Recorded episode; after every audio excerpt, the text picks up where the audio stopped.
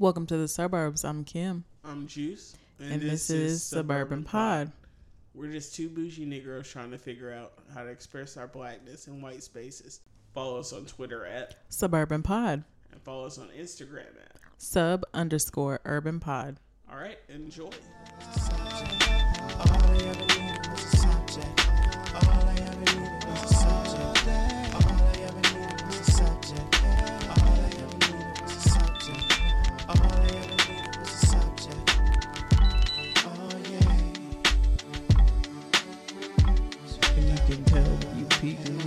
Look at people who think that they're fly and think that they cool and be like, And you can "Bitch, see right through lame. that shit. Lame as fuck. Like, Right. Especially when you see somebody doing some shit that you used to think or something. Be like, "Ah, I remember when I was stupid as fuck too. like wow, I remember when I used to do shit for attention right. every single day. on social media too. That's that's some like like I said earlier. I say crazy ass shit, but I stand by it. Social media is not real. Like, No, who are you? Who are you? Whose attention are you getting? right. All the crazy shit I say, I stand by it, and it's not for anybody's attention. It's just shit I think is funny. Mm. And I've gotten to the point now to where I really don't care what people think about me. So I'm really just like, yeah, fuck that shit. My only personal rule is I don't curse on Twitter until after seven. then them F words be flying. That's very adult of you. I know, I'd be like, well, these are working hours. I don't be giving a damn. I don't give a fuck. Mm, I'm out here saying what the fuck I gotta say I gotta get these uh, hot takes off. at all hours of the day. Like I said, hard on my sleeve. I had somebody try to explain to me today. Um, it was basically about cancel culture, but semantics got us in a little situation. Um, so I forgot who. I'm gonna just I'm gonna do the research and look back. But she gave me paragraphs, unnecessary ones On the Twitter, on the Twitter. Um, whose post was this even on? Oh, so somebody had posted that they styled K Michelle for one of the City Girls videos, and they were just talking about how K Michelle was like super rude and she never paid the stylist, and she was saying some homophobic things and like just all kind of shit. But we hear about this shit all the time about right? certain artists um certain artists um just basically being rude and you know very elitist and and Being secretly homophobic too. I, I've seen a lot of people say that. towards the staff or the help um so anyway that's what the original tweet was about and somebody commented and said i wish people would normalize boycotting and shunning consistently problematic musicians and actors i wish creatives in our industry would finally realize there's no amount you can be paid to be disrespected so many wishes not enough godmothers fathers to grant them so i said well, since cancel culture has been deemed unreal, boycotting and shunning won't work either. Because that's, I mean, essentially, One and the same. that's what cancel culture is. Like It's the mo- boycotting and shunning falls under canceling somebody. Canceling you with my money is more of a stand than anything else. Um. So she said, "Hey, love," and I was like, "Oh, she trying to." Try to kick knowledge. She said, "quote unquote," cancel culture is social is social media driven. I'm actually referencing and speaking of real life occurrences and practices that real life people should be adopting. Both actions are very real, valid, and necessary, and directly contrast the falseness tied to quote unquote cancel culture. I said, wouldn't boycotting fall under canceling though? It would be a part of cancel culture if everyone was on the same page, but because we can't control who people decide to support after they've done wrong, is the reason why nobody is ever really canceled or boycotted. So she said, uh, Trust me, I understand the confusion. However, they're not aligned. Speaking solely on the isolated entertainment industry, there's dancers and other creatives that have made it a point to demand ethical treatment and pay by successfully boycotting working with people or production or companies, agents, etc. It's been extremely helpful and, and successful. Hazard pay just became normalized when discussing talent contracts because of this. I never said or implied to cancel her artistry. I simply reference severing working relationships and or not signing on when you know in your heart and mind that it will be a toxic relationship. Also be public about your experiences and spreading this to others in your same path. It will and has allow or allowed others in our industry to pull up and receive fair treatment and also show artists their actions have consequences. There's cause and effect for everything. Sorry to be so long, babe, but I felt it necessary to clear cl- clearly illustrate what was said. I'm like, everything that you spelled out is what cancel culture is. When people get canceled, they talk about basically taking money or keeping money from going back into their brand. Right. And they typically do this by stopping to support whatever they put out. They will spread stories about spread, what happened. Yeah, they'll spread things about what happened. They'll talk about their own personal instances, like you said. I don't know what where the whole like you know people have demanded hazard pay for blah blah blah and blah, blah. I'm like that's that that doesn't necessarily fall under cancel culture. If somebody's been done wrongfully and you that's know things, things have been taken to court, that's completely different than you know what I'm saying? Like, we gotta decide what's canceling. like, a lot of these terms, the only thing about bad about social media is a lot of these terms only exist within a vacuum, right. and they have no actual weight to what they mean because they don't mean they mean different things to me and you. A lot of this shit just be for trend too. Like it's yeah. just it's a trendy term right now. It's pop culture. That's why we joke that nobody's ever really canceled. Nobody's ever really canceled because there's still die-hard fans somewhere in some corner that's still ready to do the same shit that they've been doing for their faves yep. for the rest of their lives. And they will do tons of research to make it seem like the, their faves aren't as trash as they are and they will always do that. Michael, like, if you ever say something bad about Michael Jackson, even R. Kelly still today, niggas will fill up your uh, mentions, and then you're like, "Yo, why doesn't this person work?" R. Kelly like, still has people yeah. who ride for him. Like, we we thought that we could, and we there. I mean, there's definitely a way that we can impact you know what I'm saying, the way that they are supported and, and the amount of support that they get. But even still, for how long?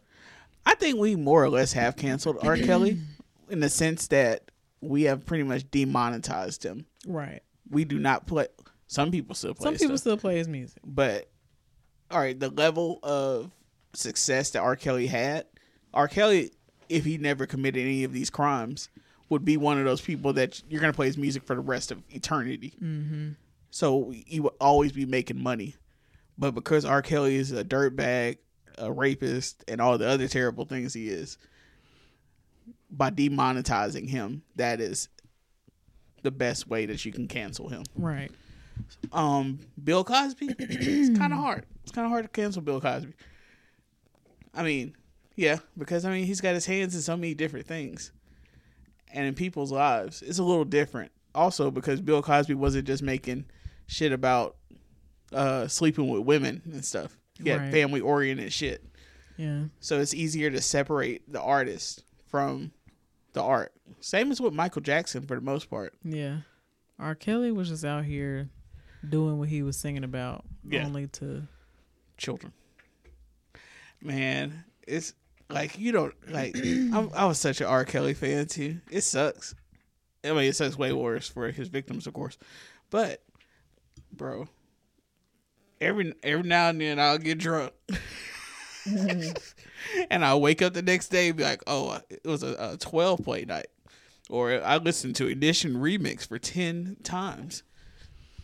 You know, I cannot say that I did not used to be an R. Kelly fan, but I, I, I never really sought out his music.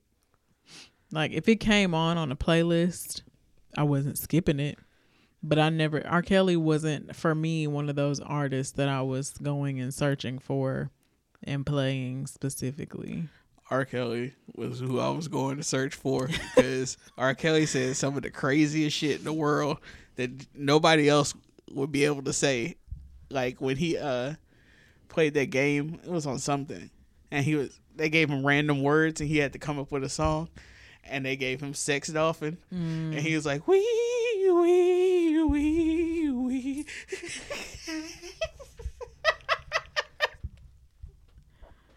Wow.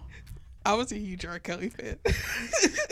but it's because like that nigga had hits, but now that I'm grown and I look back and I'm like, hmm, I can't play that shit. Like, seems like you're ready. I used to love that song. That's one of my favorite songs ever. And I every now and then I'll be walking through the house singing it and I'll be like, that's definitely about a kid. I mean, I believe I can fly was my first introduction to R. Kelly when I was young. I think it's also because I, I have an older sister and then I have an auntie that's only 11 years older than me. 12 years older than me. So she was listening to R. Kelly in like heyday R. Kelly, like download and shit. So those CDs I, I had around me. So when I would be with my aunt, she would be playing R. Kelly. So I guess that's the other thing of it. I had a connection to it in a different kind of way. Yeah, I, d- I didn't. Not that I, I mean, listen, ignition and all that shit. Come on, like that was the jam. That was the jam. But I just, I, it wasn't my, it wasn't my go to, my go to guy. I feel you. That's one of those like where you choose like who's gonna be the greatest. Like everybody has that one that they stand. R. Kelly was kind of that person, and then also he had done shit with Jay Z, who's my other stand, Mm-hmm. and then plus uh, Kanye looked up to him. Yo, bro, did he part? That was just one of those things to where I was just a huge R. Kelly fan. How do we get there? Uh, Oh, canceling. See, I just had an excuse just to go on my rant and be like, I love R. Kelly. This is why cancel culture is like and i know people people were saying that it's not real because you know we have to be able you, we got to give people grace we got to be able to let people grow we can't you know put people under a rock just because they do one fucked up thing and never turn back But R. Kelly did so much fucked up shit, you can't. but it's right it's it's a certain type of fucked up thing and a certain level of fucked up thing that you can do that deems it necessary for us to go Get ahead you out of the paint. lay your ass out to Right. dry It's a pattern of behavior. mm-hmm Um, who else do I think is hard to cancel? I don't know. I mean, it's everybody has that one person that's hard to cancel. Another person. I love Miles Davis music. Awful human being. Terrible human being. What was my date? What was what? Miles Davis used to beat all the women he was with. Oh, I used to know be that. A, yeah, used to be a pimp at one time. Dr- awful drug addict. Man, what fucking musician during that time? That's the other thing. Like we look at somebody like Chris Brown as being the most awful human being in the world, which he's up there. But if Miles Davis was alive and we like if we had the level of access that we have to Chris Brown as we had to Miles Davis in real time, it would be a little different. Yeah, Or if John Lennon, if we knew all the shit we know about John Lennon now. yeah. So that's the other thing. Those dynamics have changed over time. Mm-hmm. But that's all, that's also where people get the idea of being like, well, eventually everybody will get canceled. No, not necessarily. That's different.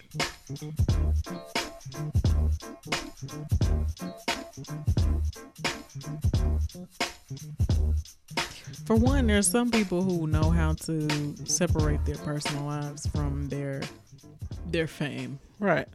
Like those people that don't like I don't know shit about Maxwell's life. We don't know details about Jay Z's life other than What he tells us. right. He was dealing dope and shit. and Right, that shit was 30 years ago. What rap nigga wasn't doing like dealing drugs and on the corner in the hood? Bro. Speaking of Hove, I um I've been listening to Blueprint 2, The Gift and the Curse a lot lately. Mm. And I have come to realize what is the most toxic Jay Z song ever. And it's definitely Bitches and Sisters.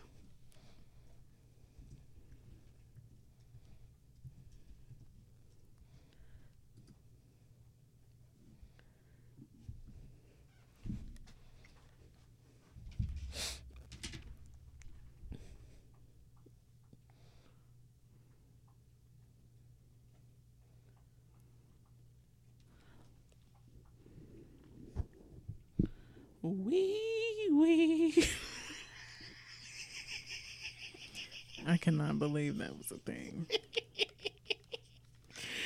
He's so stupid. The fact that that nigga was that gifted and couldn't even read. That is amazing.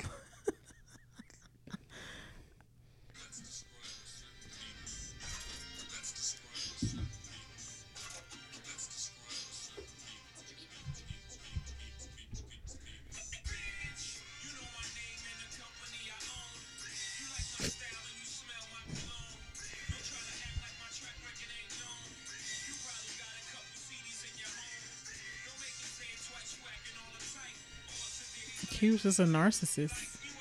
It gets worse.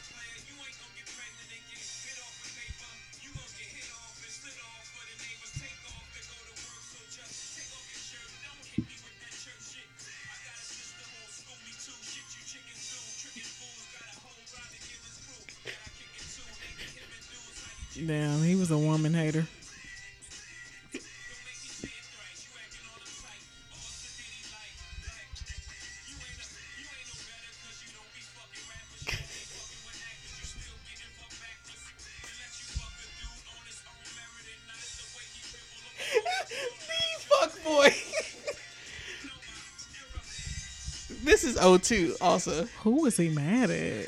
That's what I wanted. Cause that's I think that's after he broke up with Ros- Rosario Dawson. Cause he dated her right before Beyonce.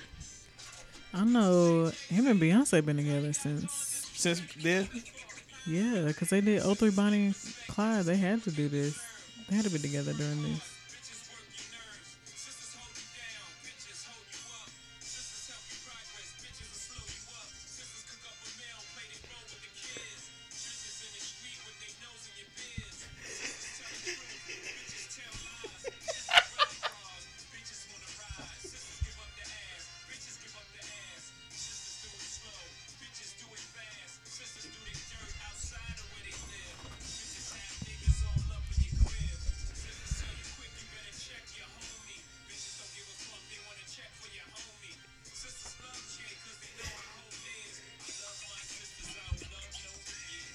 Damn. wow. I mean- Uh, somebody needs to do an interview with Jen- with Jay Z about his his older catalog. like, cause I always, I always forget about Blueprint 2 until I, like I thought that's the one that everybody fucking loved. Blueprint 2 is the one that was a double disc, and if Jay Z had came out with five less songs on it, might have been a classic. But he had a lot of filler in there, and a lot of shit he'll never perform again, like "Bitches and Sisters." So yeah, like my CD player, uh, my uh, sync hasn't been working, so I've been listening to actual CDs, and I was like, I haven't listened to the uh, Curse in a long time. Oh shit, not CDs, my nigga. Yeah, so all the CDs I got from my parents' house, I've been actually listening to them. Why your sync not working?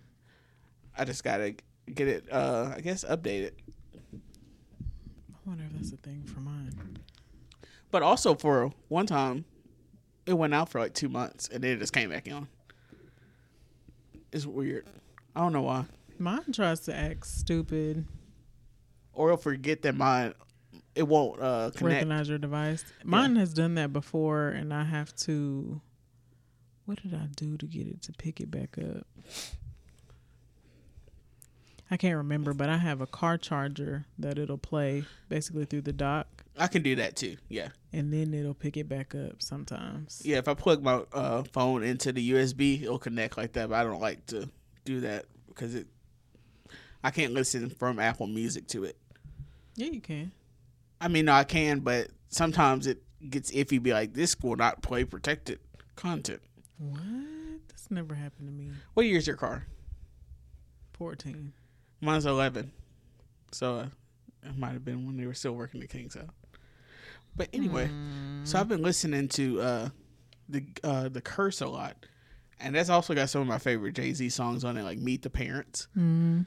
Um, we go make it out the hood someday, and then uh, BP two. But I have not listened to the end of that shit in so long that I completely forgot about bitches and sisters. And I was like, oh god. did it take you back to a place? Yeah. When I thought that was woke, you see, like he's not calling all women bitches. He's just calling. Which is the niggas still trying to get off. Be like, whoa, I don't think all women are bitches. I'm not a misogynist. He's I just, just think calling the bitches bitches. I just think these bitches out here fucking up.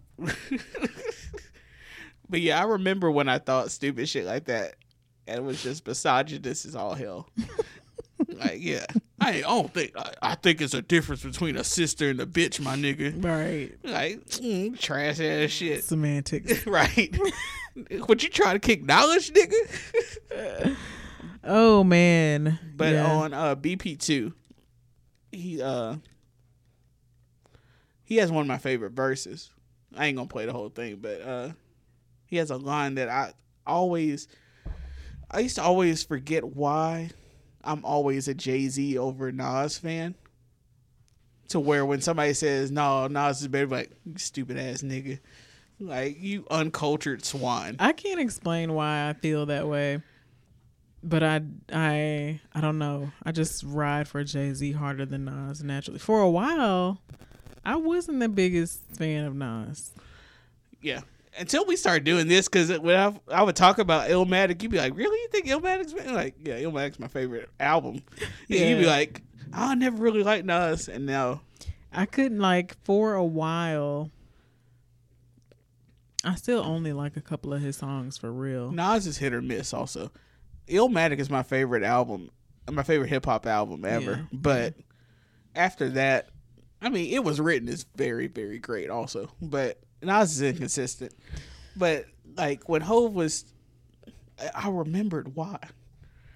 Like, uh, what do you say?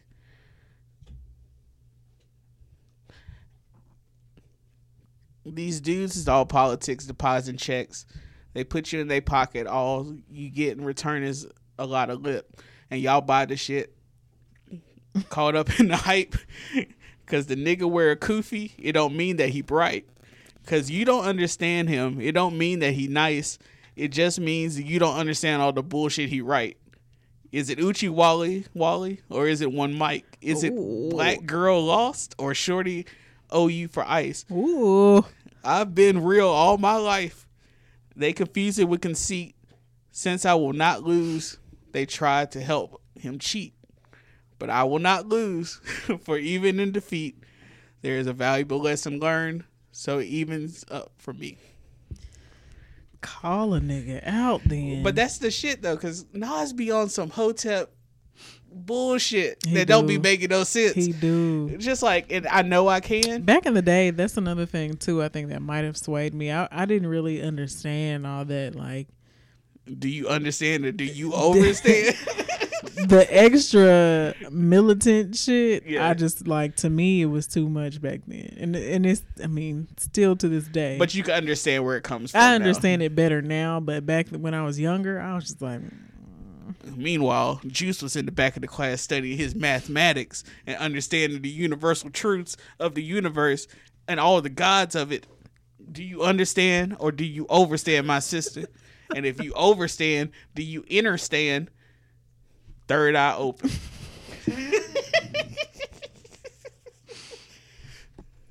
you know. That's the kind of shit Nas was on, and I was just Yeah. like, ah. Like I'll never forget when I know I can came out because we were. I think we oh were, yeah, I fucked with that. that's the most hotepish bullshit I've ever heard my It life. is, it is, but it it was for us back then. We were kids, and there was kids in the fucking Yeah. song. He fucking pandered, nigga. He pandered did. to us. I'll never forget. I got into an argument with Big B. He was like, "Man, Nas is speaking that uh he didn't say woke, but he was like he's speaking the truth. And I was like, Big B Brandon Williams. Williams in our grade. Mm-hmm. Okay.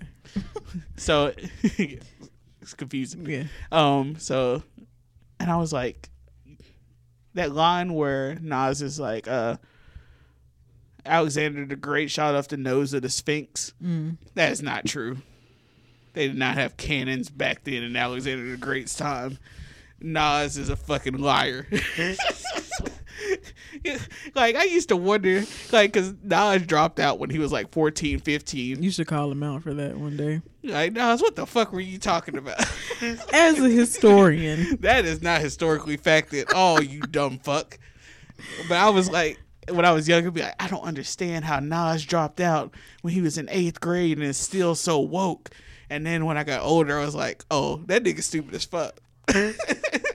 when you get older, you realize how stupid a lot of these rappers used to be. Yeah, because they were kids. They were saying shit when they were like 20, and they say stupid ass shit that 20 year olds say. They could be wise beyond their years, but they're still in their fucking 20s. And they made careers, lucrative careers. Tupac died at 25 years old. Do you know how fucking young 25 is? Nas wrote Illmatic at 15. Oh yeah, that is crazy. Maybe that was the that was part of the phenomena. It was. He was a prodigy. But Nas's dad also was a uh, a trumpet player, a famous trumpet player. So he said that Nas used to be able to play trumpet like a motherfucker. So they knew Nas like would read all the books in the library and shit. So he did drop out early, and but he was just He was advanced. But it's the same as with Hove. Hove dropped out at like sixteen.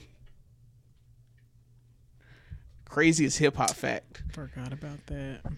At one point, Busta Rhymes, Jay Z, and Biggie were all in the same high school. What? It's crazy. That is crazy. right. And Biggie dropped out early too because he Do they smart. know this? Yeah. Like Biggie and uh Hove were super close. And They said they talked every day.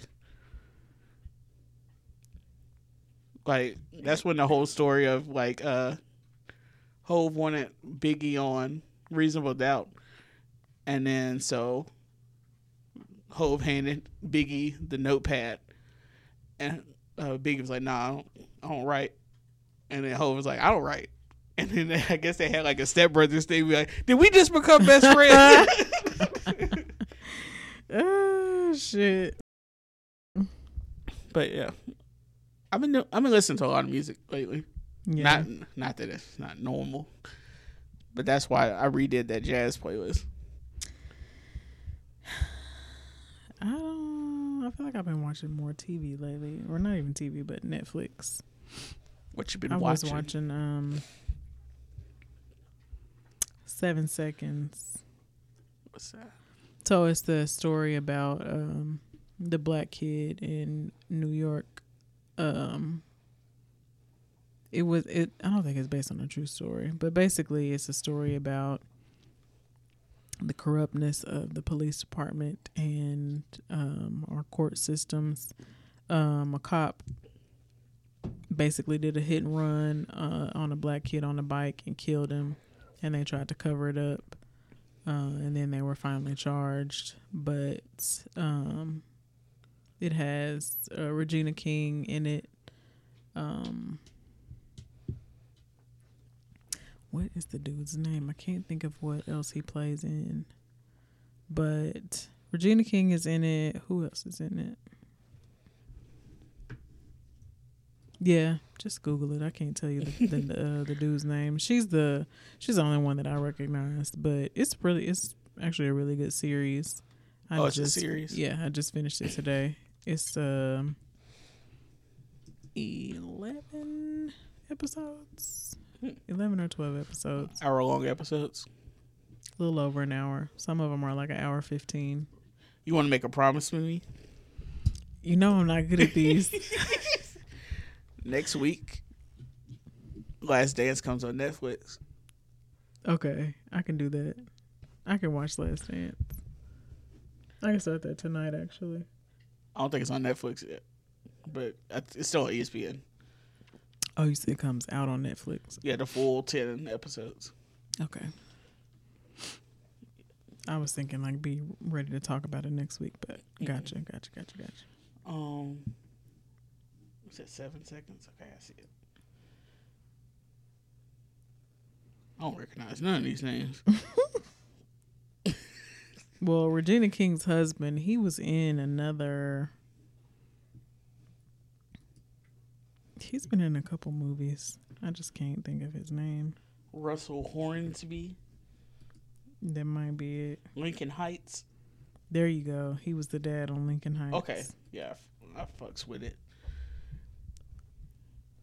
Yeah. Lincoln Heights was like it felt like one of the only shows with a black dad when we were like in high school. Yeah.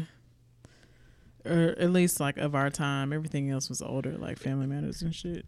That and Everybody Hates Chris, which we got to talk about that Uncle Tom ass nigga uh, Terry Crews. He's still out here, Uncle Tom. And... What the fuck? Like like Kevin stage say, what do the whites have? oh, Terry Crews.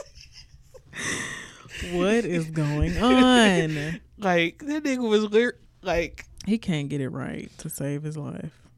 Like the shit where he was saying that Black Lives Matter is a say racist or like, whatever. I I refuse to repeat his shenanigans.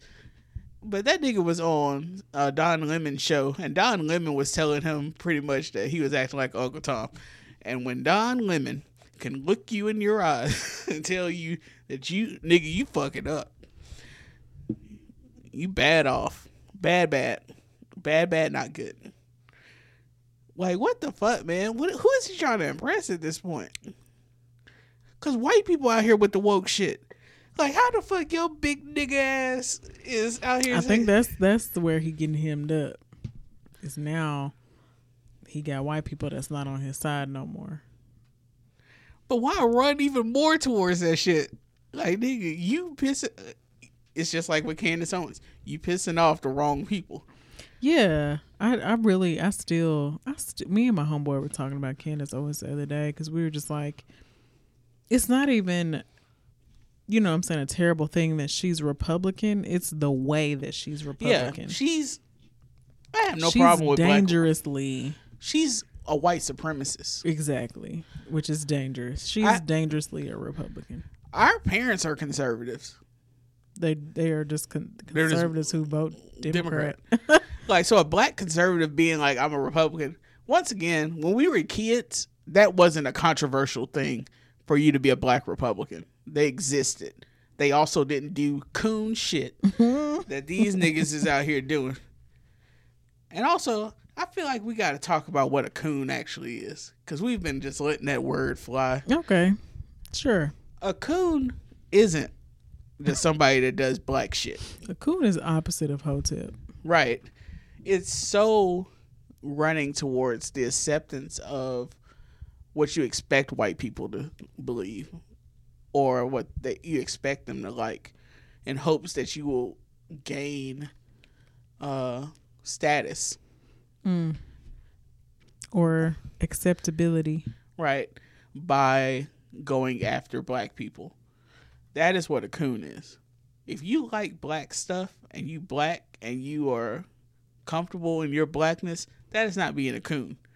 To put on a show of that is being a coon.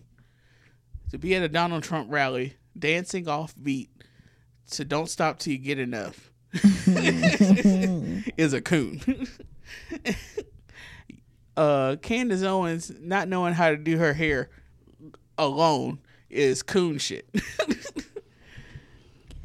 like sis, if she can't if she can't use a comb, don't bring her home. That applies to black women also. If she don't know how to do her fucking hair, I'm looking at you sideways, sis. Where your mom and them? Where your homegirls? Sounds like you don't have the right people around you, Mm-mm. and they ain't looking after you. You're on the wrong side of blackness. Sis. So I got to keep one eye open to make sure your coon ass ain't trying to get me hemmed up. That third eye. Right. You gotta keep that third eye open for these coons. That's why, like, I, I'm not taking this social dating. Uh, I mean, this uh swipe culture serious, but it's a lot of. I can I can kind of tell what you looking for on your profile by some of the shit you say. Like, oh, okay. So you you felt the need to say that out loud, huh? That that pick me shit. You Yep. mean? Yep. And you trying to be picked me by Todd. Ugh. For what? Bruh. Like why why do you want to be accepted by others more than you want to be accepted by your own? a lot of I've heard a lot of people talk about they grew a resentment against black people because of the way they were treated when they were young. That's when they do shit like they said I wasn't black enough because I read comic books. Like nigga, there's tons of niggas out here reading comic books.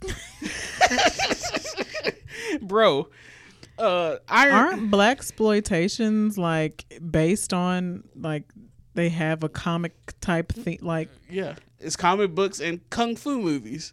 The Wu Tang Clan read comic books. And them niggas also would slice and dice your ass if you read up on them in the wrong spot.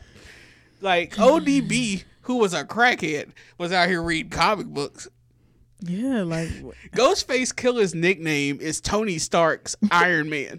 That's the most nerdish shit I've ever heard in my life. oh shit. But you think you the only nigga that's ever read a fucking comic book, or you the only nigga that reads anime or some shit? Or you the only nigga that's been picked on for it, which equates to you having to it's just like the shit we were talking about last week with like Africans and black people, like where they get mad about like the African booty scratcher thing. Mhm. It's like, man, kids are out here cruel. Kids trying to hurt feelings. That's what children do.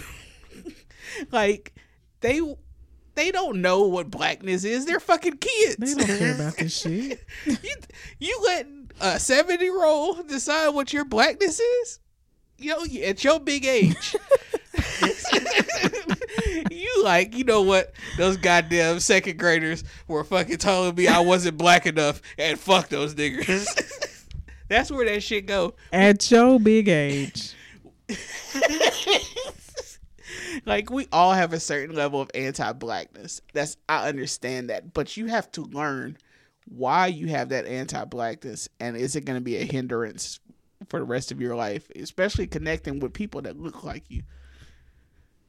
And if you 30 so- Boom. if you 30 something talk about some shit that happened with some kids joking on you, man, you got to either improve or change or whatever that is that's still bothering you, or you gotta move the fuck on. like, you think niggas didn't tell me I wasn't black enough, and I knew that my, my whole family is from civil rights people in Mississippi. You think I'm not black enough? Fuck you. First of all, there is just really no real thing that black enough is. Like, I'm trying to think who is the blackest nigga I know. like, where like this nigga can't code switch. I was gonna say Keith, but he's very well versed in code switching, I believe, he could do it if he wanted. because of his word usage. Right. He could do it if he wanted to. He just don't want to give you that level of uh authority in his life. Um, but yeah. Like it's just man, you gotta let that shit go. Like I remember like tons of niggas when I was in high school. They used to be like, yeah, did this on that white people shit. Even while I'm doing all this mad niggerish shit right in front of them, the car I drove, I'm just listening to rap music. I'm doing all this shit, and they saying I ain't black enough. I'm reading white people on because I didn't read Malcolm X and all this other shit, telling them the truth, and they said I wasn't black enough. You know why I didn't give a fuck? Cause they they weren't black enough. Boom. You can never be black enough. You just gotta be comfortable and know that you black. yeah, like you are who you are, and whatever that is, that does not take away your blackness. Now I would be a liar if I never said that I never had an anti-black streak to where I thought they won't accept me So I'm gonna go hang out with these other people. But then when I started hanging out with those other people, they clearly reminded me that I was black. So I was like, shit, if I'm gonna get hate, might as well hang out with my niggas. Hmm. Yeah. Um. Where did that come from? Terry Crews. Terry Crews. Okay, yeah. Like Uncle Tom ass nigga. Go back to Terry Crews's ass. So, what is he doing now? What's happening now? What's the new news in Terry Crews being a coon? Okay, so Terry Crews went on Don Lemon show last night, Mm-hmm. and so he was saying Black lives do matter, but when you're talking about an organization, you're talking about the leaders. You're talking about the people who are responsible. Crews said as Lemon interrupted to say Doc, Dr. King was once seen as extreme. Because Terry Crews was saying that people are, are going too far. And then that's when Crews brought up a surge in black on black gun violence. That's what it was. The Black Lives Matter movement has said nothing about this. Black people need to hold other black people accountable. Nigga, we hold each other accountable all the fucking time. And we literally talk about, I don't even say black on black crime because that's some fucking bullshit. All crime is relative. Right. And because we live in a segregated society, you're more likely It's to kill people that look more like you. relative. Yeah. So white people kill white people at a rate of what eighty percent of the time white victims are killed by a white person. Mm-hmm. Roughly the same for black people. Might be a little bit more of an intick because you know segregation.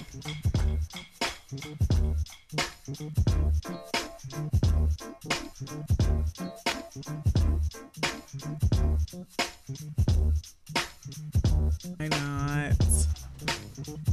Yeah, we're drinking the new um, Black It's Beautiful beer that's offered at what Straight to Ale. It's Black It's Beautiful. It is a stout faux show. It's a ten percent. Um, brewed in Houston, Texas, by Weathered Souls Brewing Company. And it reads that it is brewed to support justice and equality for people of color. And this is a black ass beer. But It's black and strong. y'all should uh y'all should try it out. it is black and strong as fuck. This beer is uh saying it with its chest. It's black and proud. That's the other one. Yeah. Avondale. That's in Birmingham, ain't it? This about to be the blackest shit I've ever done. Look at this.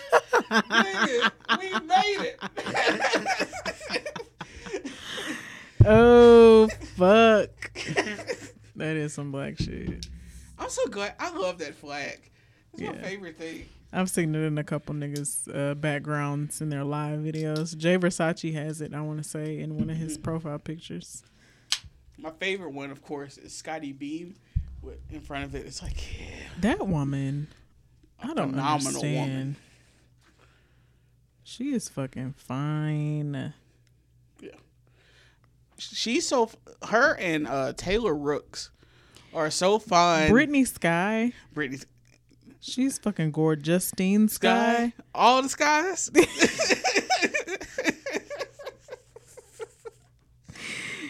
the Sky Sisters. Um, But yeah, they so fun that like you get that you give that ugly face like God damn. I don't understand. Like Jordyn Woods also. gorgeous. Jordyn Woods been fine though. I, I- think she had to be quiet for a while because of that Tristan Thompson shit, but Yeah. she been having a glow up moment for a while. Also, she hadn't been posting pictures. I guess because of like all the Yeah, a lot of people. Trying to lay low, which is smartest thing to do when you go through some shit as a famous person. Right, especially with all this shit going on. Might as well stay out the way for a little bit. But Bay is back, and she been posting some pictures. Like, God damn. I Shit. I am just always just fascinated by beautiful ass black ass women. Like I, I don't see how people could mistake that for like lesbianism still to this day. Like I just stand a dope ass, beautiful ass black woman. Like pfft, to me, that's the ultimate power. Yeah. Like Like years of oppression have still not let you get in your feelings and not you're like "Oh, I'm being a fuck." black woman with like just fly ass fucking wardrobe, makeup on point, keep your hair on point, shoe game on point, but then also like you got some shit going for you. Like pff, what? That is an aspiration. and a lot of those women also have careers in male dominated fields. yeah, like Scottie Beam. Yeah. Like she'd be the only young lady on set. I don't want. I have really gotten good at not saying female, and I am uh, continuing that work. Um, Thank you, because that shit's annoying. oh, I bet.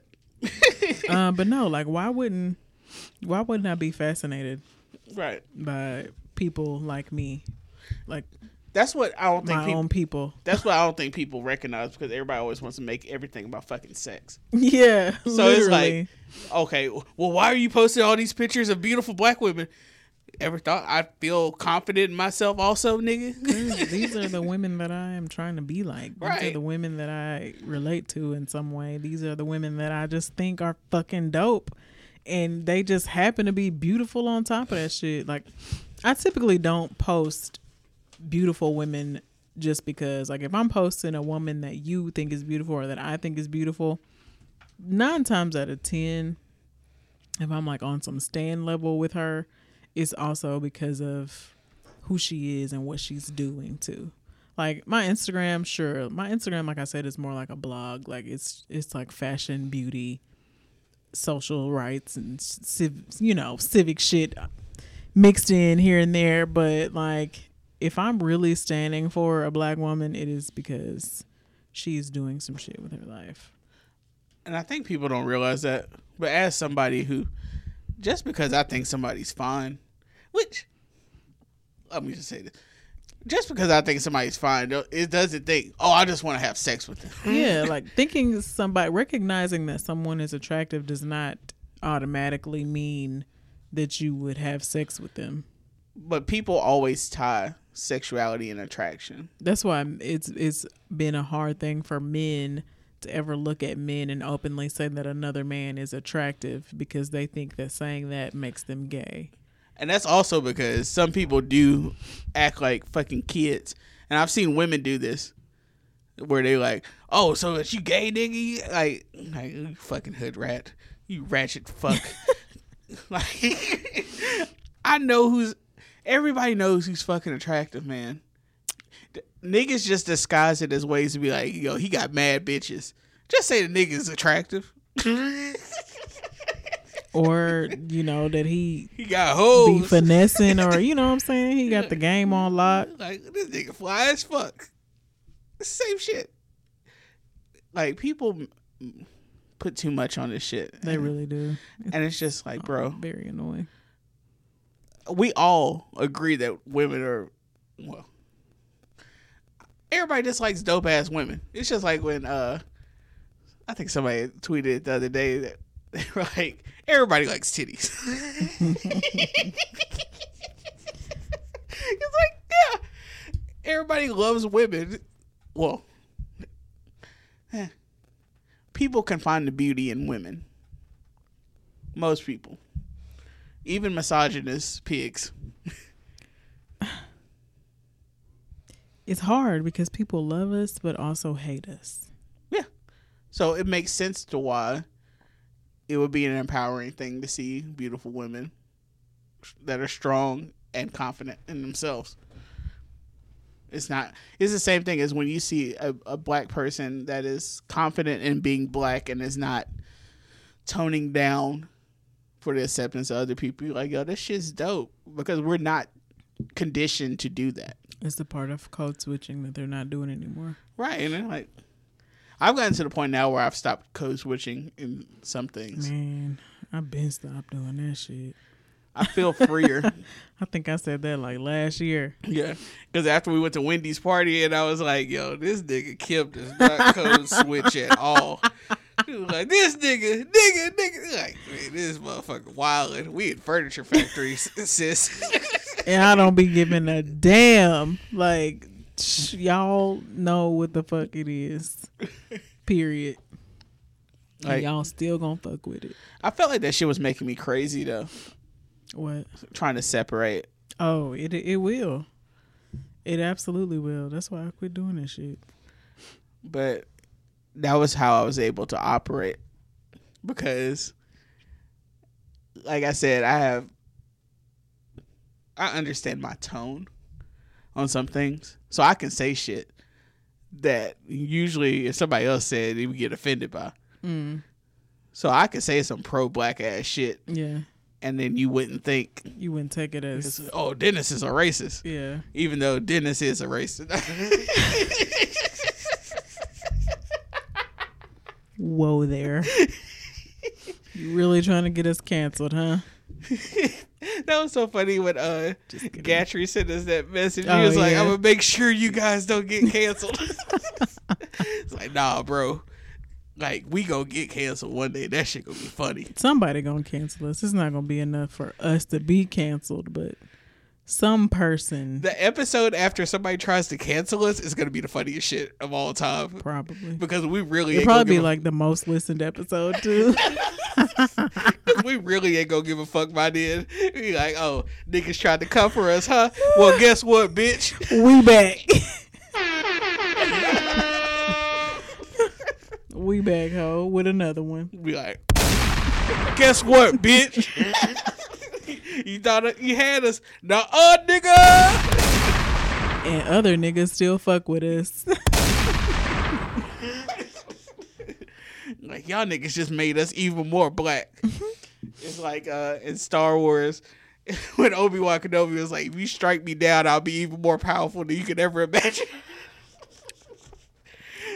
let, let, let me get the force in me, nigga. I'm be force ghosting on motherfuckers left and right. yeah, nah. This is not going anywhere like I thought it was gonna be. It's, it's doper. I love it.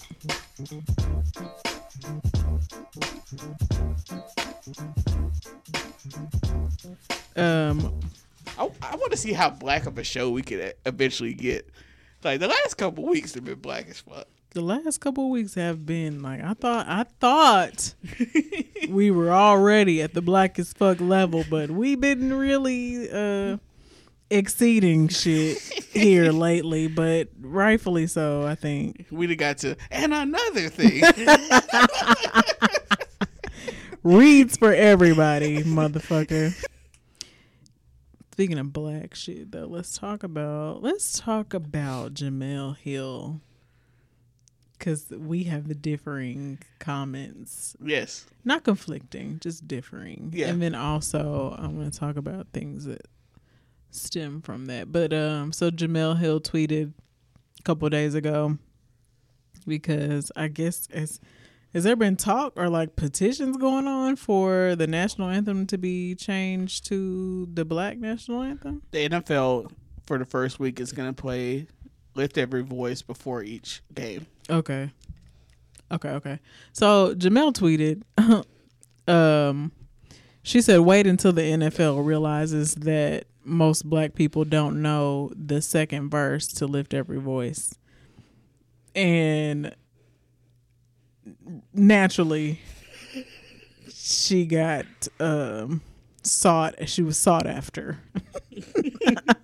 uh and so a lot of people were getting in her ass about it and and um accrediting her PWI past to her making a comment as such. And I first wanted to talk about for one, that was definitely a tweet that should have stayed in her drafts. Um for to me because I just feel like this is this is at at these times where we're trying to have more inclusion in general, but especially on the black side of things. Like let's not let's not make it look like there isn't any unity over here. You know what I'm saying? Like this is what white people feed into. Racist white people. specifically. Um, this is what racist white people feed into. So it's like let's not And another thing. let's not give them any extra bait. You know what I'm saying? Yeah. On that level. Now I didn't like I didn't like how it was linked to her going to a PWI and all this other bullshit and it's just like, man, like and that's just because it's personal for me. um I'm glad she could see that. Though. I could see that. Because when I saw you tweet, I was like, "Oh, really?" But that's just that's just this is just another example of us further breaking down and explaining that black is not a monolith. This is just one of those examples because she went to a P- PWI, but so did I. But I happen to know the whole Lift Every Voice because I had to learn it every single year for our Black History programs since I was a kid at our church. And that's just an example that all of our experiences are different. Um, so I hate, I really hate, I really hate the divisiveness between PWI blacks and HBCU blacks. Like I really, really hate it. I really wish that we could bridge the gap, but I feel like that's just some extra work on top of all this other shit we trying to tackle right now. It's because we throw shots at each other. That's part of it too, Yeah. and it goes both ways. I, I think it was just maybe just this one specific dude that had commented on it, but the way that he commented was like, um, he was just like, "Yeah, should have known her PWI ass." Like I saw that. it's thrown out as like basically an insult almost. You know what I'm saying? And it's like, Here's where we differ. For one, um, that was a running joke on his and her podcast years ago that people Mhm. didn't know Lift Every Voice, which at that time a lot of people didn't know Lift Every Voice. Niggas acting brand new now.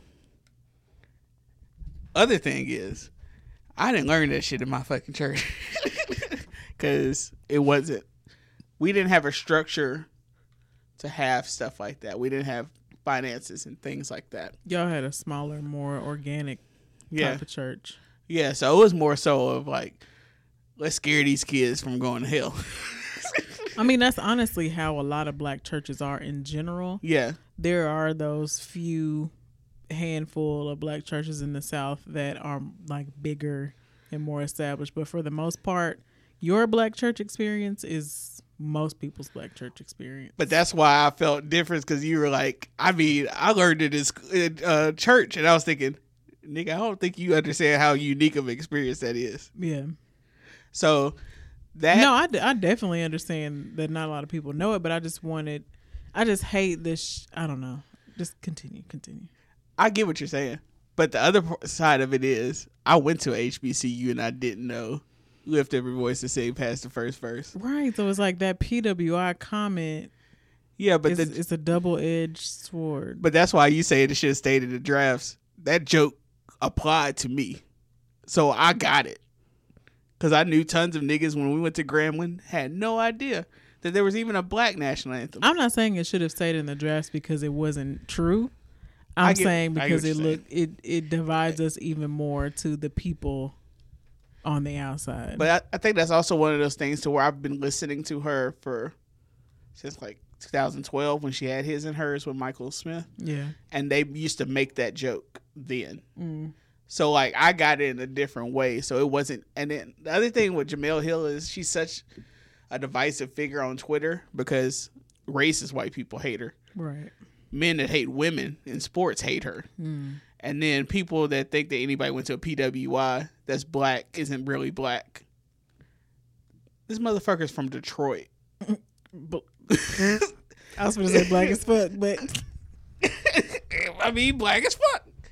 Like she's from Detroit. yeah, that's as black of a city as you gonna find. And niggas be acting like she grew up in the suburbs or some shit. yeah. Which is some other shit. We could talk about that later with another issue. But see, this just this just, once again, this just really, really speaks to and illustrates the vast differences between black experiences Yeah. in America.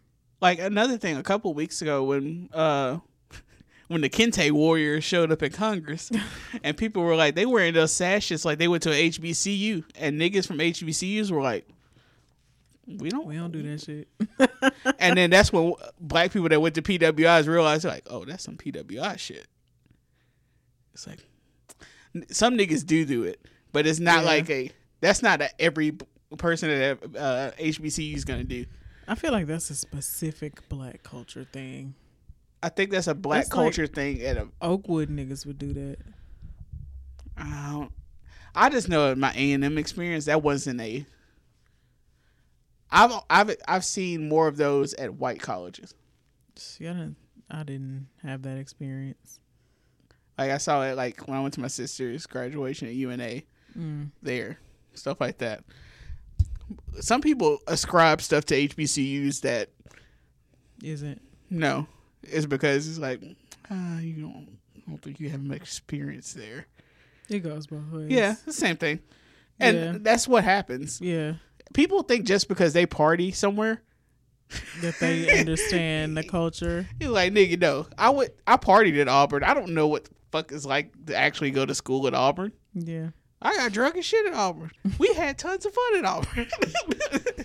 I have no idea what it's like to go to class there, but niggas swear that they if they went to like hung out at Auburn. They see one thing and like, oh, this is it. Even on another experience, my dad did not go to college, but you would think that nigga went to Alcorn because my mom went to Alcorn and he was hanging out at Alcorn. He got more Alcorn shit than her. Damn. He had the Alcorn experience, Oh yeah, by proxy, but not the Alcorn papers. he's he's an on paper Alcorn graduate. he didn't cross. Our parents are literally the same people. Because my dad didn't graduate from Alabama State. But he stayed repping. Hardly home, but always repping. I think my mama said he went either the first year or the first semester and had to drop out because he had to work two jobs. But he ended up getting his degree online years later. So Similar. Is, is that a black dad? No, that's like. but yeah, so I th- that's common in, in any school, even white people with PWIs. Like they they stayed partying down there, so you they act like they went to school down there. Like nah, boo, you worked with a lot of people. you ain't, that went you ain't know nothing about none of this. Right. For real. but I think we take it more personal because going to predominantly white institution or going to a HBCU is seen in the eyes of a lot of people as very political. Mm.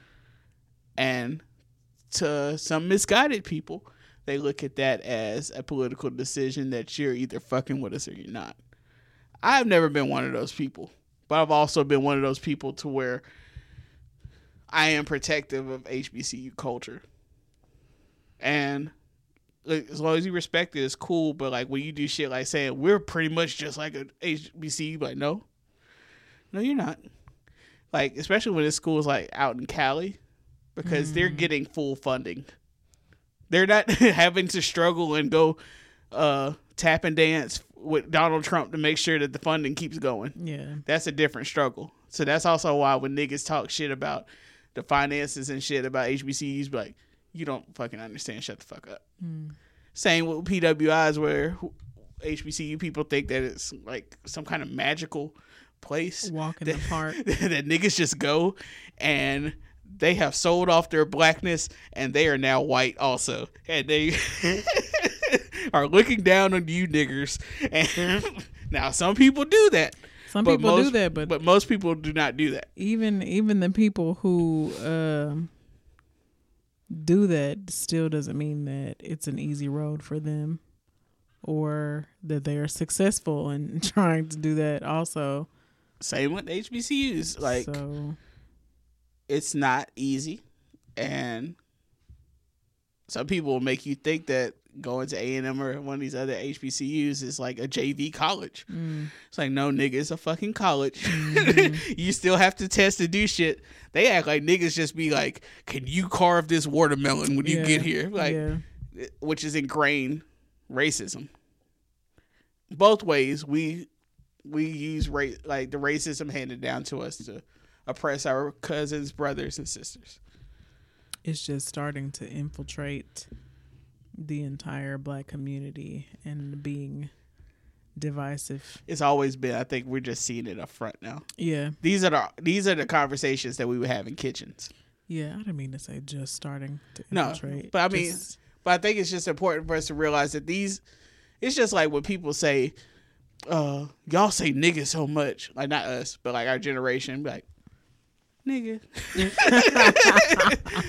like, I don't think people realize that black people have been saying nigga to each other since y'all first start calling us niggas. bro, it being so many for one, like that nigga is just fucking It's black culture. it's black culture. Like how many black comedians can you watch that don't say the word nigga? and then be surprised when your black friends say nigga when you're not around. You think I'm gonna call you nigga? Nigga? I want a shirt that just says nigga. Continue, great period. niggerologist. Enlighten us. Yeah, I want a shirt. I want a shirt that just says nigga. Oh, I don't know. I can't. I'm too old to rock that shit now. Period.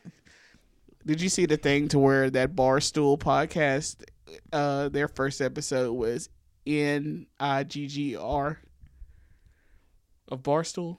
Yeah. Because they were talking about. I never trust them Barstool niggas. The Barstool sports niggas, I'm always like looking at them like racist frat boys. Ooh, honey, they tried it. and so they were defending they boss and they were i think uh Was it an acronym? yeah but Oh, but on like on apple podcast it just read n-i-g-g-r and it was i was like yo and then somebody uh somebody i, I know that went to a&m with me he posted the first minute of it cooning ugh. And then one of my favorite Twitter follow, I mean, people I follow on Twitter is Tyler I am Mm-hmm. or Trill Withers. I've reposted him tons of times. I'm sure you see his tweets. But he was on the podcast, and he didn't know that was the title of it. And so niggas have been trying to get him out the pay, act like he Uncle Tom too. It's just an ugly thing. Trill Withers. Yep. Okay. The acronym it was Barstool N dot I dot G dot G dot E dot R. Now it's gonna get extremely real. Nigga. First Play- off, y'all use play it. Find the video that he posted and play it. We also gotta talk about the the coffin in the club thing later. Oh God. Okay. Let's just go, folks. Let's get out. Hello, my name is Lamont Two Sweet Stokely from Fort Myers, Florida. And I'm here to talk about Black and Fucking Beautiful Skincare line. If you've been dealing with acne, redness, baby mama scratches, or restless bitch face, you need a skincare that delivers like child support papers. But getting started can be exhausting. Shit. but don't trip. Black and Fucking Beautiful makes it easy for your face to feel as soft as table butter. You'll receive custom skincare treatment with free anytime shipping. You'll also get a follow-up from me. And if you need to make a change, well, shit, you'll just just shit out of luck. Go to www.fuckingbeautiful.com for your free bottle of hot sauce, and you can check out all our black ass products. Black and fucking beautiful. Give it a try. Here we go, people. As advertised, I, this is the mo- and let's just go, folks. What the fuck? It makes you feel icky. It's just like a mammy commercial. Yeah. The straight minstrel shit. I don't like that. Bro, you can't work somewhere that lets you put that out. As a black person, We say a lot of wild shit on here. you don't go. Like, Listen, No, it's rooted in us being black as fuck. I'd rather be a hotep than a coon. I think Crystal said that on a, on an episode recently, and I couldn't agree fucking harder. But Exactly. I would rather be a hotep than a coon. I'd rather look like a paranoid ass nigga living in this society than to be one of these cooning ass niggas. Mm-mm. ain't for me. What I'm not finna do is sell out. No, I'm not doing that. bro. I'm not doing that. How you, bro?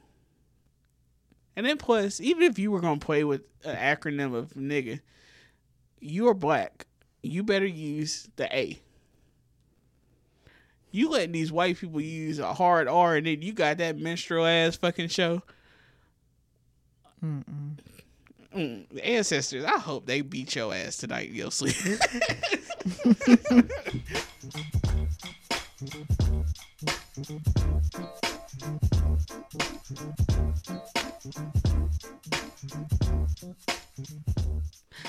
now let's get to some other shit. I hate I hate just thinking about that shit. But yeah, let's let's get to some other shit.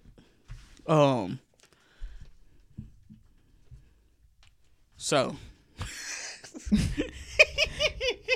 Oh shit. we gonna say allegedly on some of this stuff because the uh the story is still developing. oh lord. So allegedly, um, August Alsina has said that his relationship with Jada Pinkett Smith was not so much as a like a motherly figure or a spiritual mentor like they said that it was a couple months ago when niggas was like, man, I can't believe Will Smith would let like what was it on her birthday? August Alsina was had that long ass poem Yeah. Talk about she was like uh the example of a woman and femininity and all this other shit, and everybody was like, sounds like that nigga fucked. all these synonyms for femininity, for Right. femininity. like she a goddess and all this other shit. Like, mm-mm. I don't know.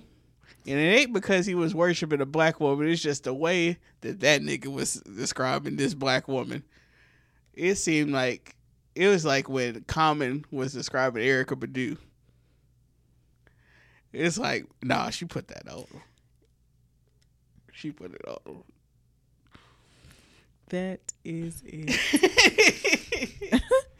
it's like Period. It's like, nah, nigga, I don't think these are just conversations that you just.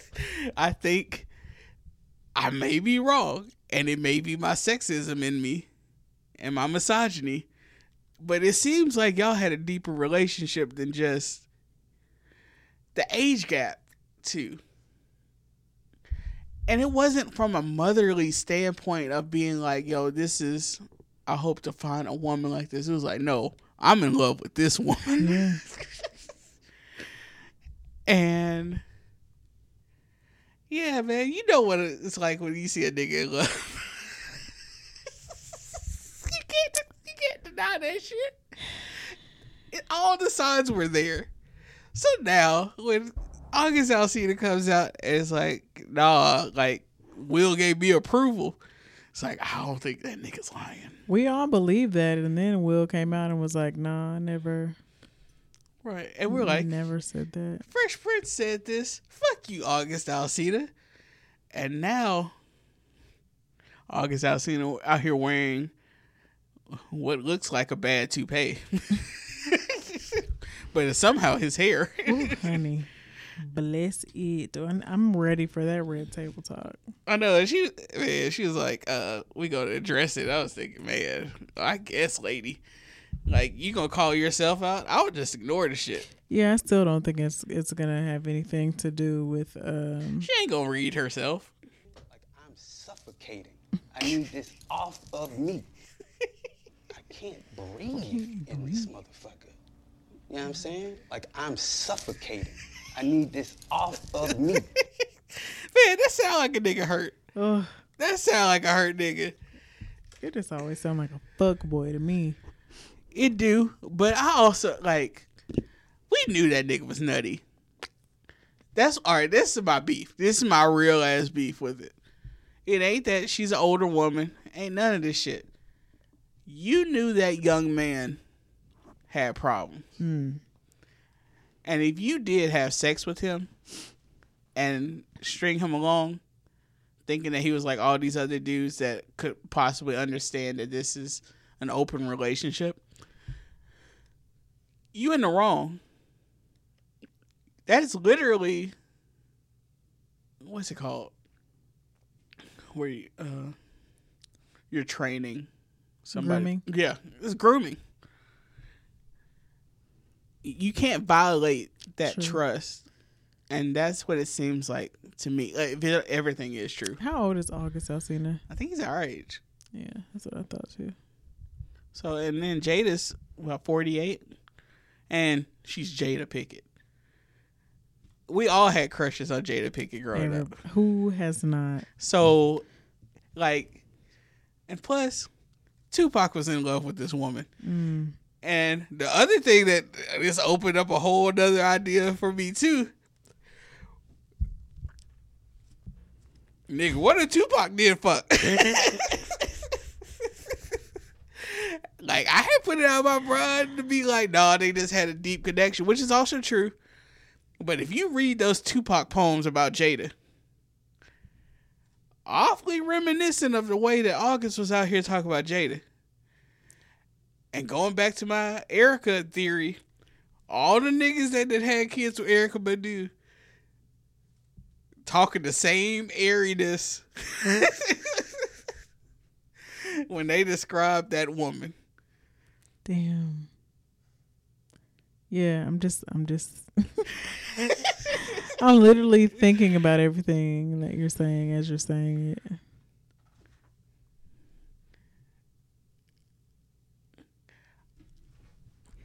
I You, are not wrong. but a part of me wants to be wrong. Like, I, I mean, not want to be wrong, but a part of me is, I had lit- like, you don't want this to be a part of your truth. I guess, but just because like we've talked about numerous occasions that people don't understand that men and women can be deep friends mm. and it not be anything sexual. Mm-hmm. But at the same time, sometimes motherfuckers be lying. Motherfuckers be lying, be. men, women, everybody, everything, Everybody. everything. so it's it's got all the makings of yeah, she put it on him, and God bless her if she got it like that. Cause I mean it's it's got to exist. People have ma- like Erykah, Erykah is selling perfume of what her vagina is supposed to smell like Incense, my nigga. she is like selling her body in a different way that I never thought. and niggas is buying And it. people are buying it. Like, that is the funny part. But Like that's gotta be a like to have that mythical status. like that shit is wild to me. Like that's almost goddess level, mm, and that shit is fucking wild. mm-hmm. Man, what do you think? My bad. Um, about Erykah Badu having a fucking No, just everything. pussy scent. Not a pussy print, a pussy sit. Um,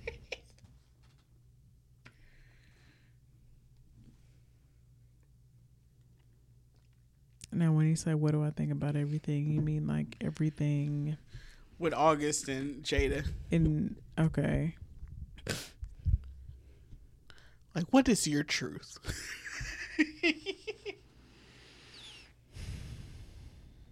I don't. I don't. I don't directly believe him when he says that he got Will's blessing. Yeah, I don't necessarily. Um, just because of the way things happen with Jada and Tupac, I just don't see Will giving blessing to another nigga to have his way with his wife. Um,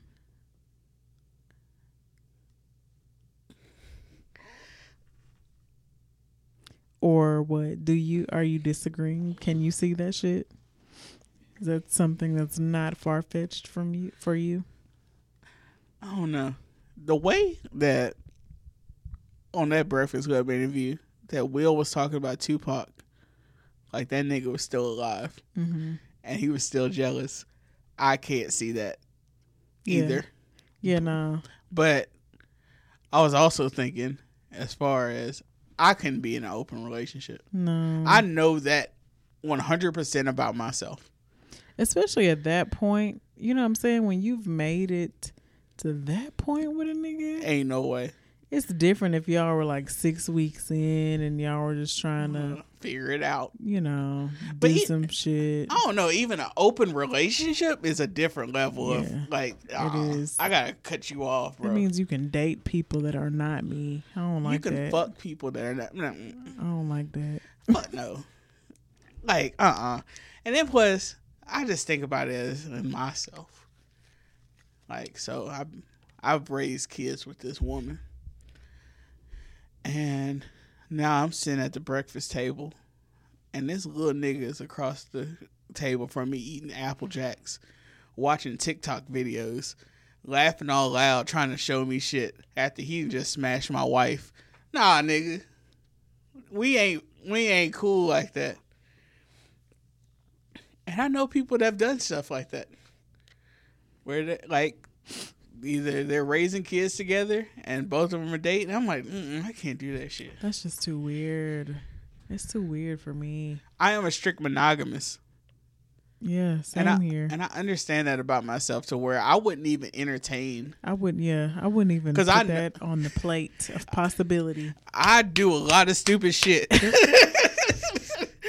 but I know myself enough to know uh uh I get jealous over stupid ass shit. Oh shit. yeah, Share, sharing a nigga.